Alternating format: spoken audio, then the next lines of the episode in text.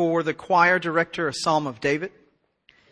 The fool has said in his heart, There is no God. They are corrupt. They have committed abominable deeds. There is no one who does good.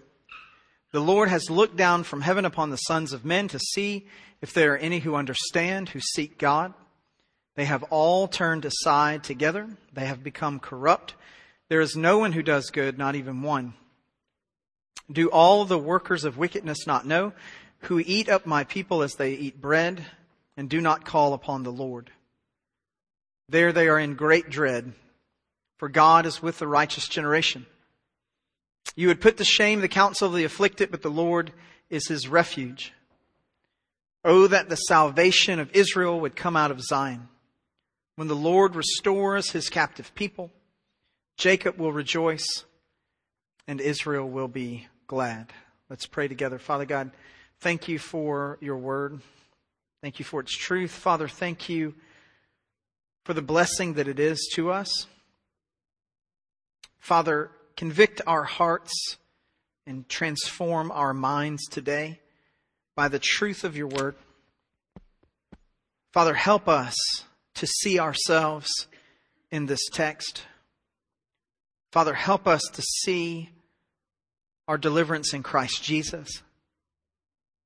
Father, help us to live our lives by your grace and for your glory according to the mercy and the salvation that comes from the work of Jesus Christ. And we ask it in his name. Amen. So this morning, um, if you've been with us and if you've been walking through um, the, this this um, series with us together, you know that previously there was a psalm already that expressed this idea of the fool saying in his heart that there's no God. I've always had a profound liking for Psalm 14 mostly because uh, I I see myself in it quite a bit, especially the first four verses or so. It is also quite profound that in Romans chapters 1 through 3, uh, especially the closing part of, of the end of the, the declaration of man's sinfulness that Paul expresses in the, in the front and the middle of Romans chapter 3, he concludes his indictment of all humanity with a number of the verses that are found here in Psalm 14. This is uh, an incredibly convicting passage of Scripture. And so it is very easy for us, though, who are religious people, who are people who have been involved in religious things for a good part of our lives, who attend religious services like the one that we're at today, to read the first line and instantly assume this doesn't have anything to do with me. Let's look. I'll, I'll, we'll just kind of prove the point. So the fool has said in his heart, there is no God. Depending on your background and depending on the conversion experience you had into Christ, the vast majority of people that are in the room had no meaningful experience with a struggle with intellectual atheism. Many of us, this is not true of everyone, but many of us had families that were religious, parents that were religious, someone that cared about us, someone that told us about Jesus. We found ourselves going to church as children or, or as teenagers or whatever, vacation Bible schools and a variety of other things. That's not true for everybody. I know that's the case. But the vast portion of people, probably even sitting in this room today, have at least some similarity of religious background. There is an awareness of the gospel, awareness of Jesus, awareness of who he was, and maybe even some sort of deep, intimate connection with that experience from an early state in life. Now, I know that's not true of everyone. I've had some conversations with some of you, and some of you have much more complex testimonies than that, and you didn't know anything about the Lord, or you didn't care anything about the Lord, or it's a much later life conversion, and that's fine. But for a lot of people, when they read Psalm 14, because of their background, they read that first line and they kind of check out. Well, I've never said in my heart that there's no God. This doesn't have anything to do with me. Clearly, I know I'm foolish in some regards, but I'm not this kind of fool because I've always thought that there was a God. I've never ha- entertained the idea that there might not be a divine being. Well, the problem with that is that David is not strictly speaking about intellectual atheism as we understand it today. In these Psalms where there's a declaration about the fool saying in his heart that there is no God, this is a declaration about practical atheism. Notice where the fool says it. The fool does not say it in his mind. He does not say it in his intellectual epicenter. He says it in his heart. The scriptural metaphor for the central location of human emotion and will and longing and desire. And I know that people do ridiculous things. Well, these crazy people thought that you thought with your heart. Ha, ha, ha, ha. And then they go to Hallmark and buy a Valentine's Day card for the person that they love, talking about how much their heart moves them.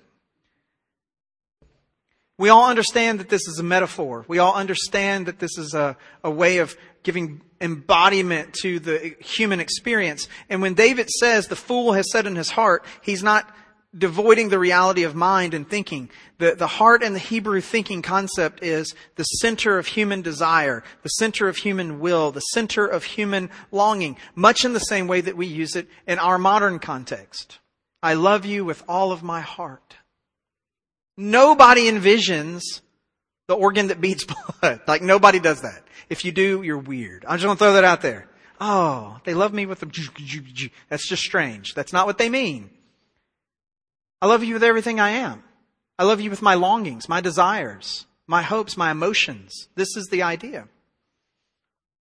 The fool in that region of the human experience has said there is no God. This is a longing for no accountability. This is an assumption of being able to get away with it. There are things that I want to do. There are ways that I want to be. There are activities that I want to be involved in. There's a course of life that I want to follow. And I don't want any accountability. I don't want anyone telling me I can't do this. I want to be able to get away with whatever it is that I'm about to embark on. And I don't want any hindrances in my way of someone trying to explain to me why the course of action that I'm about to take is not the best course of action. Newsflash. All of us at some point in our lives have been that kind of fool. Where we have said in our heart, there is no God because I'm just going to do whatever I want to do. And I'm not really worried about the consequences. So this morning, let's not ignore this text. Because this text is universal to the human experience. You say, how do you say that? Because all have sinned and fall short of the glory of God. And when we sin as image bearers, we're essentially declaring in our hearts, in our minds, and with our lives, there's no God. Because God has given the mandate of human behavior. This is what the human person should be like, should look like, should act like. There's an oughtness to human existence. We ought to reflect the image of God. And when we don't do that, we are the fool saying in our heart, there's no God. Every time we sin, we're participating in practical atheism, a declaration of our denial of the existence and glory of God. That's what we're doing. So this morning, please don't check out on me because you read the first sentence and you go, ah, I've never really had a problem with atheism. This isn't about me. This isn't what this text is about. So I want you to consider the qualities of this person who has said in their heart that there's no God. Let's walk through the list and kind of see has at any point our lives resonated with this. They are corrupt. That word for corrupt means that they have been ruined. It also carries with it the connotation of one who causes trouble. Have you ever at any point in your life caused unnecessary, inappropriate, ungodly trouble for someone else?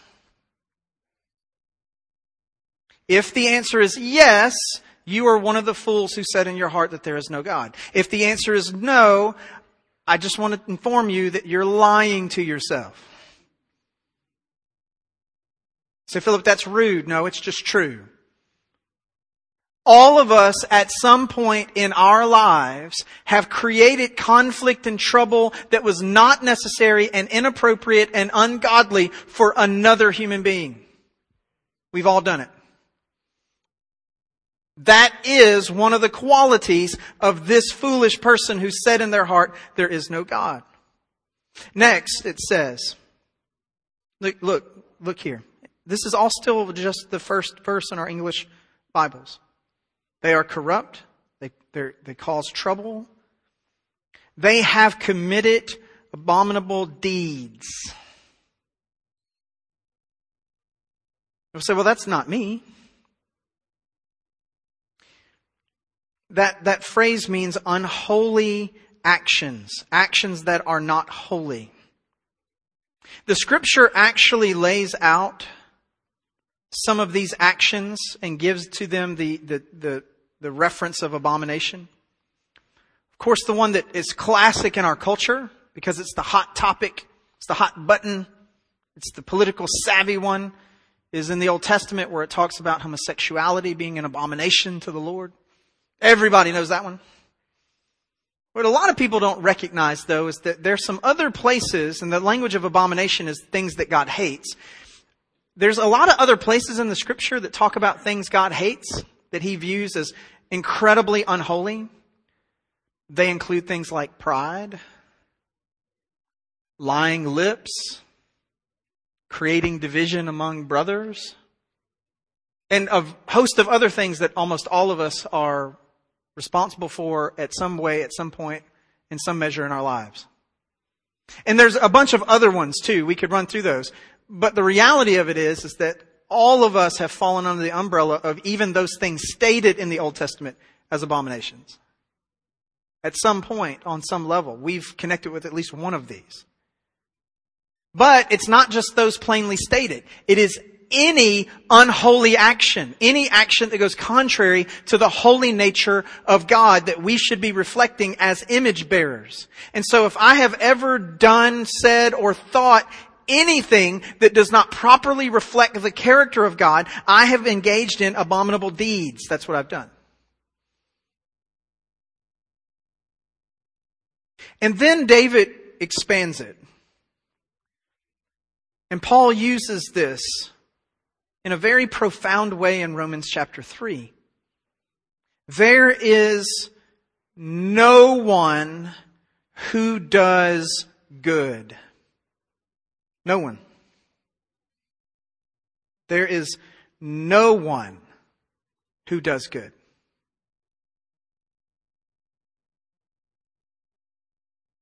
The Lord has looked down from heaven upon the sons of men to see if there's any who understand. And we'll expound that a little bit more in a second. But this is an unsettling statement, and it's one that really makes a lot of people angry, especially people who don't believe. There is no one who does good. But I do good stuff all the time. That's the response, usually. I donate time, I donate energy, and I donate money, and I help people across the street unload things, and I'm, you know, whatever, whatever. You list out all the manner of good, kind acts that people do. I do good all the, see, clearly this shows how ridiculous your religion is, because clearly people do good stuff all the time, and this says that nobody ever does anything good if they're not in the faith. That's just crazy talk. Well, it just depends, I suppose, on your source definition of good. If you're defining good based on just some sort of cultural standard that we've all generally agreed on, then sure, people do good stuff all the time. Problem is, that's not the definition of good. What is the definition of what is good? Who is the measure of what is good? Who is the one who establishes that we can call something to be good? Guess what? It's not you, and it's not me, and it's not our culture, and it's not our society. And it's not the awards that you get from organizations, and it's not the placards of people saying, what a great guy. This is not the standard of goodness. The standard of goodness is God Himself. He declares a thing to be good or a thing to be wicked. And it says in the scriptures that even the prayers of a wicked man are an abomination to God. Back to that word. Prayer's a good thing. It's one of the means of grace.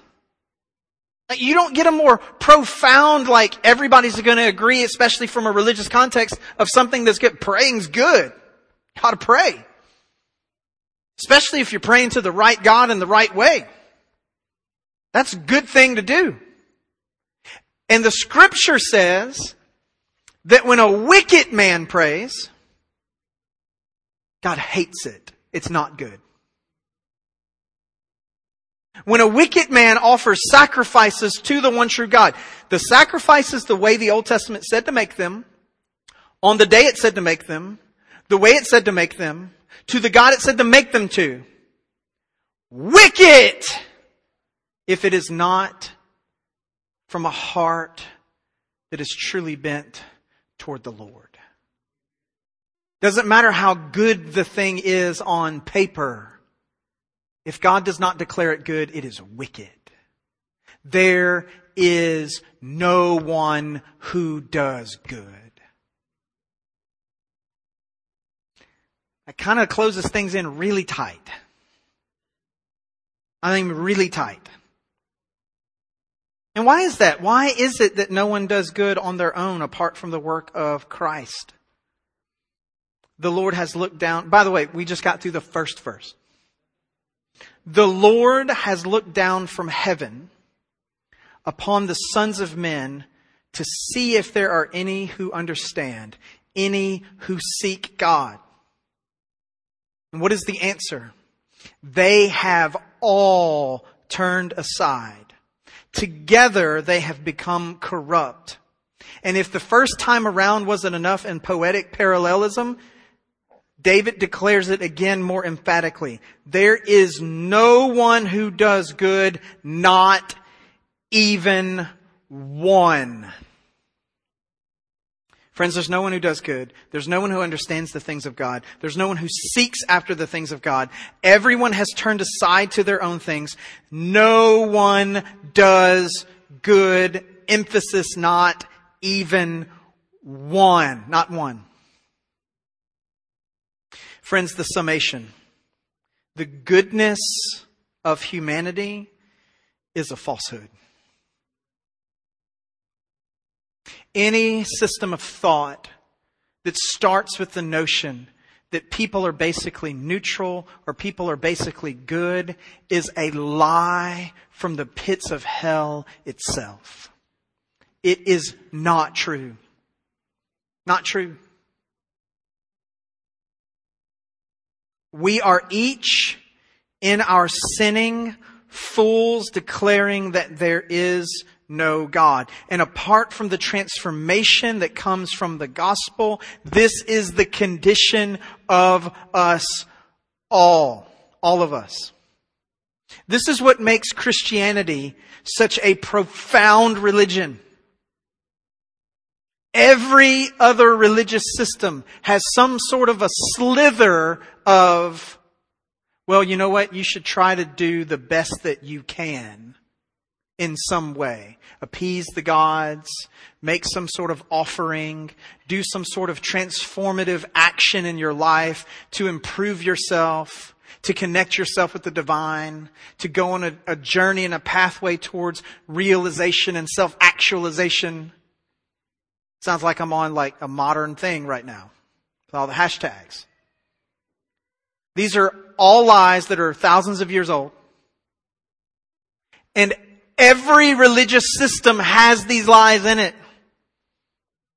In Islam, you have the five pillars of Islam. Most of them are actions that you try to do. In Buddhism, there's the emptying of the self. In Hinduism and the variety of deities, there's usually some sort of effort at connecting with these realities. In Far Eastern mysticism, connecting across those principles, this trying to morph into the great unknown and the emptiness and achieving nirvana and all these other sorts of things and the emptying the self and the filling of space and all these sorts of things. Even in ancient, uh, uh, uh Judaism, the reality of the need to participate in the sacrificial system and how that became this emptiness.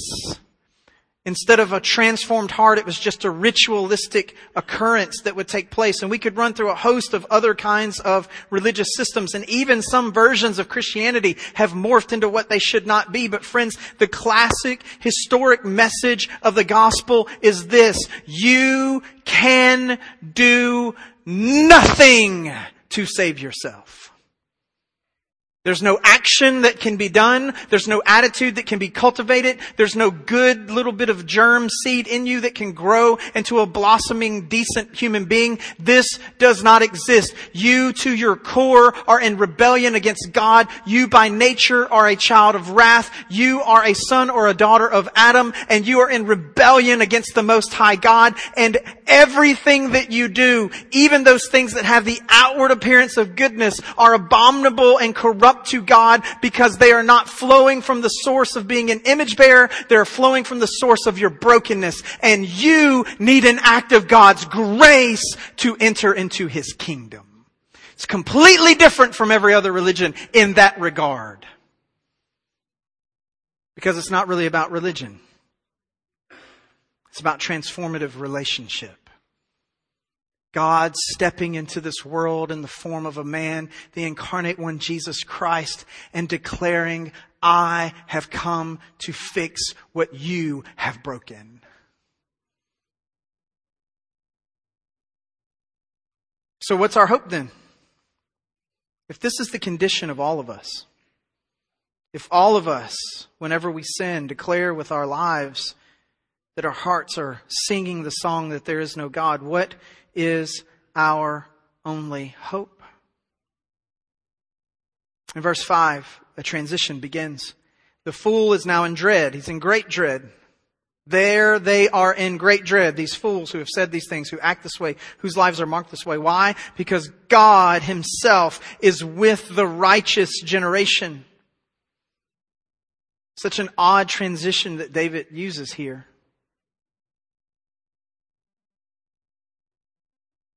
He says here that the fool, in verse 6, would put to shame those who are afflicted. He would do this thing. He would crush those who are trusting in the Lord. He would impress upon him this need to abandon the things of God. But the Lord is the refuge of the afflicted. Friends, we talked about previously, but just as a way of reminder, the concept of refuge in the Old Testament, particularly in the Psalms, is a place of safety, a place of hope, and a place of joy. And it is such that that place guarantees these things will be yours. It's not just a longing, but it is definitive. When you get into this space, you will indeed be safe from all the terror that is outside of that space. Friends, there are no safe spaces on earth. Kiddos, they don't have them at your campus. They might have them marked as a corner, but it's not real. The only true safe space that you have is the refuge of the Lord. And if you have that, it doesn't matter where your physical body is because the Lord is omnipresent. And so how does this work then? How does this work? How does this hope truly come? Notice the declaration that David makes. David is making it as a future hopeful declaration. Oh, that the salvation of Israel would come out of Zion.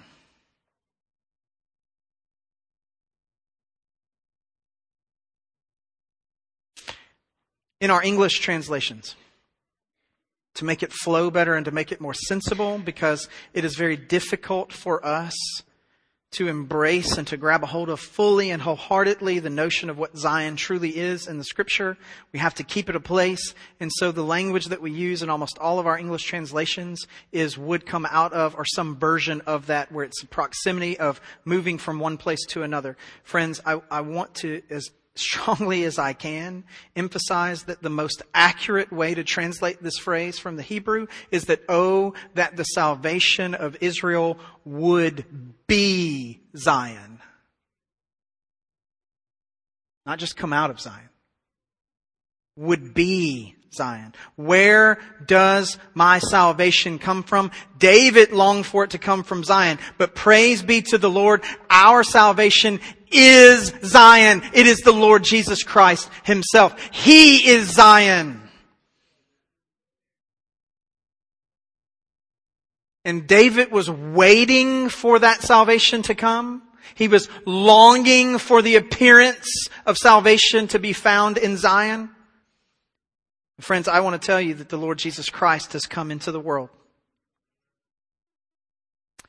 You know, I don't usually ask for amens, but if you're a Christian today, that's a super great spot to say amen that the Lord Jesus Christ has come into the, like the only reason you're here and even thinking about these things, I care one little bit about what's going on in this moment and the means of grace that are happening from the declaration of God's word is that the Lord Jesus Christ has come into the world. This is the reality of the Christian faith is that we had absolutely no hope at all. Scripture even says that about the Gentiles in particular in one place, that they had no hope and no God in this world. None. That was us. And what fixed that?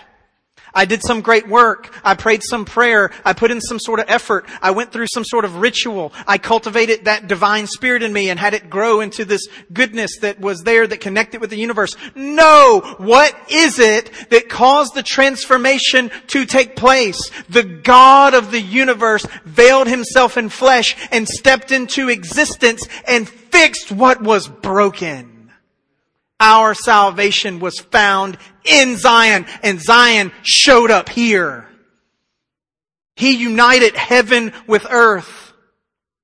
He yielded himself to death, death on a cross. He took our guilt. He took our shame. He took our place. The death that we deserve to die, Christ Jesus died for us. The life that we were supposed to live, that we could not live because there is none who does good. There is not one who is righteous. There is not one who understands. There is not one who seeks God. He lived for us. And then he made an exchange. He said, I will take your sin, I'll take your wickedness, I'll take your wretchedness, I'll take your brokenness, I'll take your death, and I'll trade with you my righteousness and my life. What? He apparently had never read The Art of the Deal. That's not how this works. He's getting the, the, the, the, worst end of this thing. Like, you're giving me everything. And you're taking from me in exchange for everything absolutely nothing of value. Like, nothing of value. I mean, I like to put it in semi-modern investment terms. I'm going to give you a hundred million shares of Amazon today. Give me all of the old shares of Enron you had from a bunch of years ago when it tanked. Let's make the swap. What? No. That, what? There's gotta be a catch. Yeah, there is a catch. There's a catch. Here it is. You ready? The catch. He demands full allegiance to his kingdom. There's no living in the city of man and playing with the toys that you had there. wallowing around in the dirt and the mud of that existence and claiming the benefits of the kingdom of God. He has thrown the doorway of heaven open. He himself has walked across the prep precipice. He himself has come into the city of man. He has come to your lifeless soul because we are dead in our trespasses and sins. He has snatched you up from the contamination of your cancerous sickness to this world and he has thrown you on his back and he has carried you across to this great kingdom and he has dropped you down on his operating table and he has snatched out your heart of stone and he has replaced it with a heart of flesh and he has breathed in into you the breath of life and He has cleaned you and He has clothed you and He has crowned you and He has set you on a throne so that you would never go back there again. Why would we do that? Why would we do that? And friends, I tell you this morning, and it's sad, but it is true, we in our lives, every time we sin, we are stepping our toe back over here going, I miss it. I wish I had the meat from Egypt instead of the stuff we have out here in this wilderness.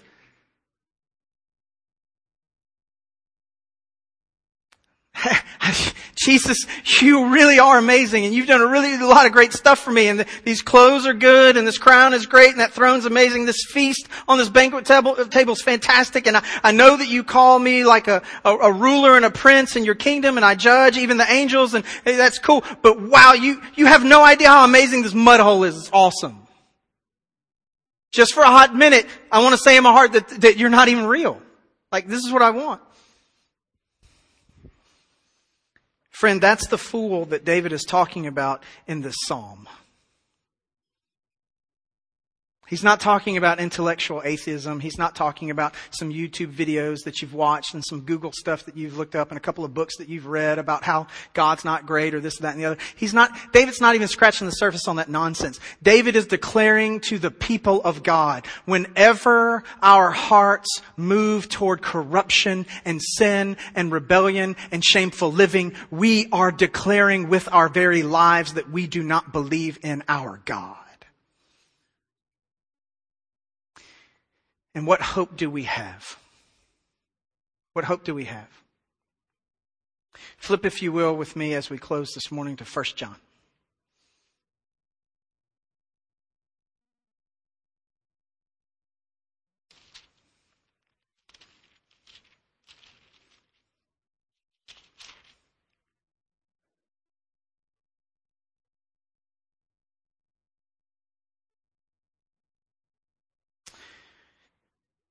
First John, beginning in the first chapter.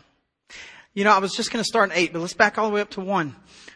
What was from the beginning, because remember this is about the incarnation of Christ and Him coming into the world and doing a thing that we could never do and the grace that He has brought to us by our salvation being in Zion. What was from the beginning?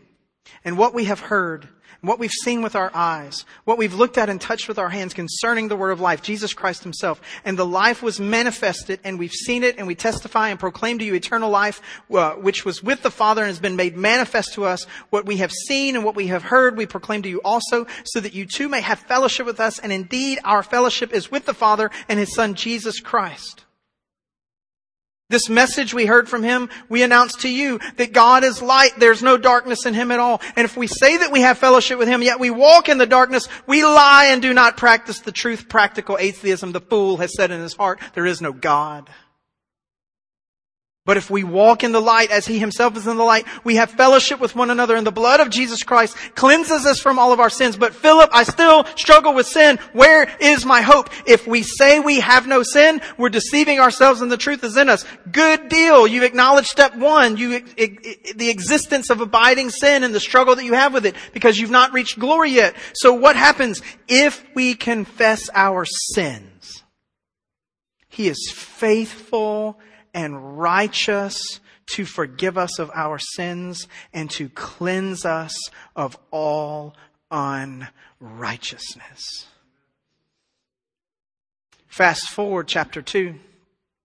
My little children, I'm writing these things so that you may not sin. And if you do sin, we have an advocate. Oh, man. That word, by the way, is the Greek word parakletos. It means intercessor, the one who's called alongside of us. It's, the Holy Spirit is called that in the New Testament. We have one who comes alongside of us we have an advocate with the Father, Jesus Christ the righteous, and He Himself is the propitiation for our sins, the wrath bearing sacrifice for our sins, and not only for our sins, but for the sins of the whole world. And we know that we have come to know Him if we keep His commandments. And what is the commandment that Jesus Christ offers us? It's not the 613 that you see listed in the Old Testament. What is the commandment that Jesus sends to us? Love the Lord your God with all your heart, with all your soul, with all your mind, with all your strength. The declaration we made over these children this morning. And the second one is like it, love your neighbor as yourself. This is the command of Christ to us, His people. Love God, love people. And the apostle Paul makes a declaration that those who are in Christ and have the fruit of the Spirit, it is love, joy, peace, patience, kindness, goodness, gentleness, faithfulness, self-control. Against these things there is no law. Friends, it's not a checklist. This thing that I'm talking to you about today, this salvation that comes from Jesus and this living in Him and this being vibrant in Him and this movement away from the corruption that is truly ours in Adam to this righteousness that has become ours in Christ. It is not me pulling out my checklist going, I did all of the great Christian stuff that I could today. It's an acknowledgement daily that left to myself, I am everything that David said in Psalm 14. I'm corrupt, full of unholy actions, not good, not understanding, not seeking God, turning aside, becoming corrupt. I am am one who has abandoned the image of God. But in Christ, through His redemption and His work and His carrying me lifeless and giving me life in His kingdom, I am now made like Him. I am made holy like Him. I am declared righteous like Him. And all that He demands of me is that I confess my sin and give glory to Him for saving me. That's it. Love God, love people. That's it. Say, Philip, that's way too easy. Thank God it's easy because we're all sheep and sheep are dumb animals. When I look around at the other religions of the world, all the complexities of everything that has to be done and the way you gotta sit and the way you gotta stand and how you gotta bow and the posture you gotta have and the sacrifice you gotta make and the things you have to recite and the things you have to say and, and this is when you have to do it and the time and the place and where. And I look at true, raw, real Christianity. And all that Jesus asks of me is, be broken over your sin. Oh, I, am I'm clearly broken. There's nothing right with me. In fact, everything's wrong with me. I, Sign me up for the acknowledgement of brokenness. That's a no-brainer. Acknowledge your brokenness. Got it. Glory in the fact that Jesus will fix you. That's it. That's it. Say, Philip, that's way too easy. No, friends, that's way too gracious and glorious is what that is. That's way too kind of God to be that way toward us. He didn't make it hard. He didn't make it complex. He didn't make it overwhelming. He didn't make it stressful. He made it beautifully simple. You are dead. I give you life. Acknowledge that you're broken. Acknowledge that I'm glorious. Love God, love people.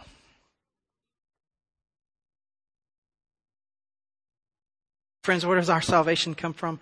It comes from that place. Not what I did, not what I'm doing, not what I might do, not my best effort, not my best work, not my ritual, not my religious activity, not my eh, confessing and not my repenting of my repentance or any of the other kinds of things. My salvation comes from Christ.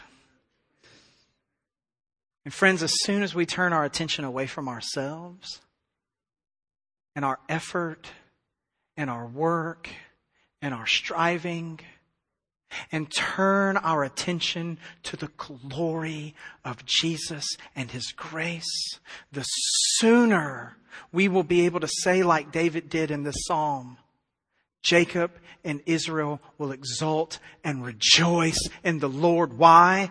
Because my heart will be filled with the joy of the knowledge of salvation that comes only from Jesus. And friends, it doesn't matter what you're going through. Really, it doesn't. There's a lot of people in this room going through a lot of stuff. And that stuff is overwhelming and it's stressful and it's hard and you feel like you're going to break.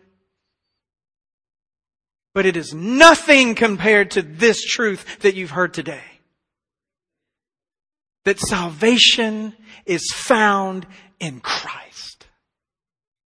And the fullness of joy, the fullness of joy is our gift now. Because I was dead, but now I'm alive.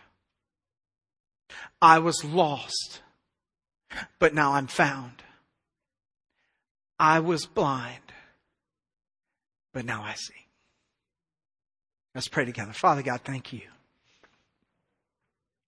Thank you that our salvation doesn't just come from Zion. Our salvation is Zion, the Lord Jesus Christ.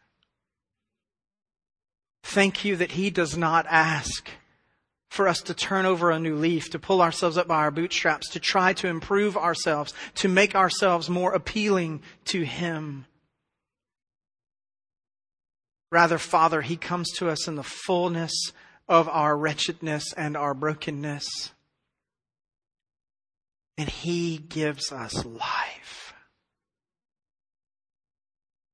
And when we sin, He is faithful and just to forgive us of all of our unrighteousness. And when we struggle, and when we suffer, and when we experience pain, either at our own moral failings or the moral failings of those around us, He is our refuge our place of safety and joy. Father, forgive us when our attention is turned elsewhere. When we say in our hearts that there is no God. When we abandon this joy, this beauty, this truth, this goodness for a sorry, insignificant substitute. Father, turn our attention to the glory of Christ. And may we find all of our hope and joy in Him alone. In Christ's name we pray it. Amen. I invite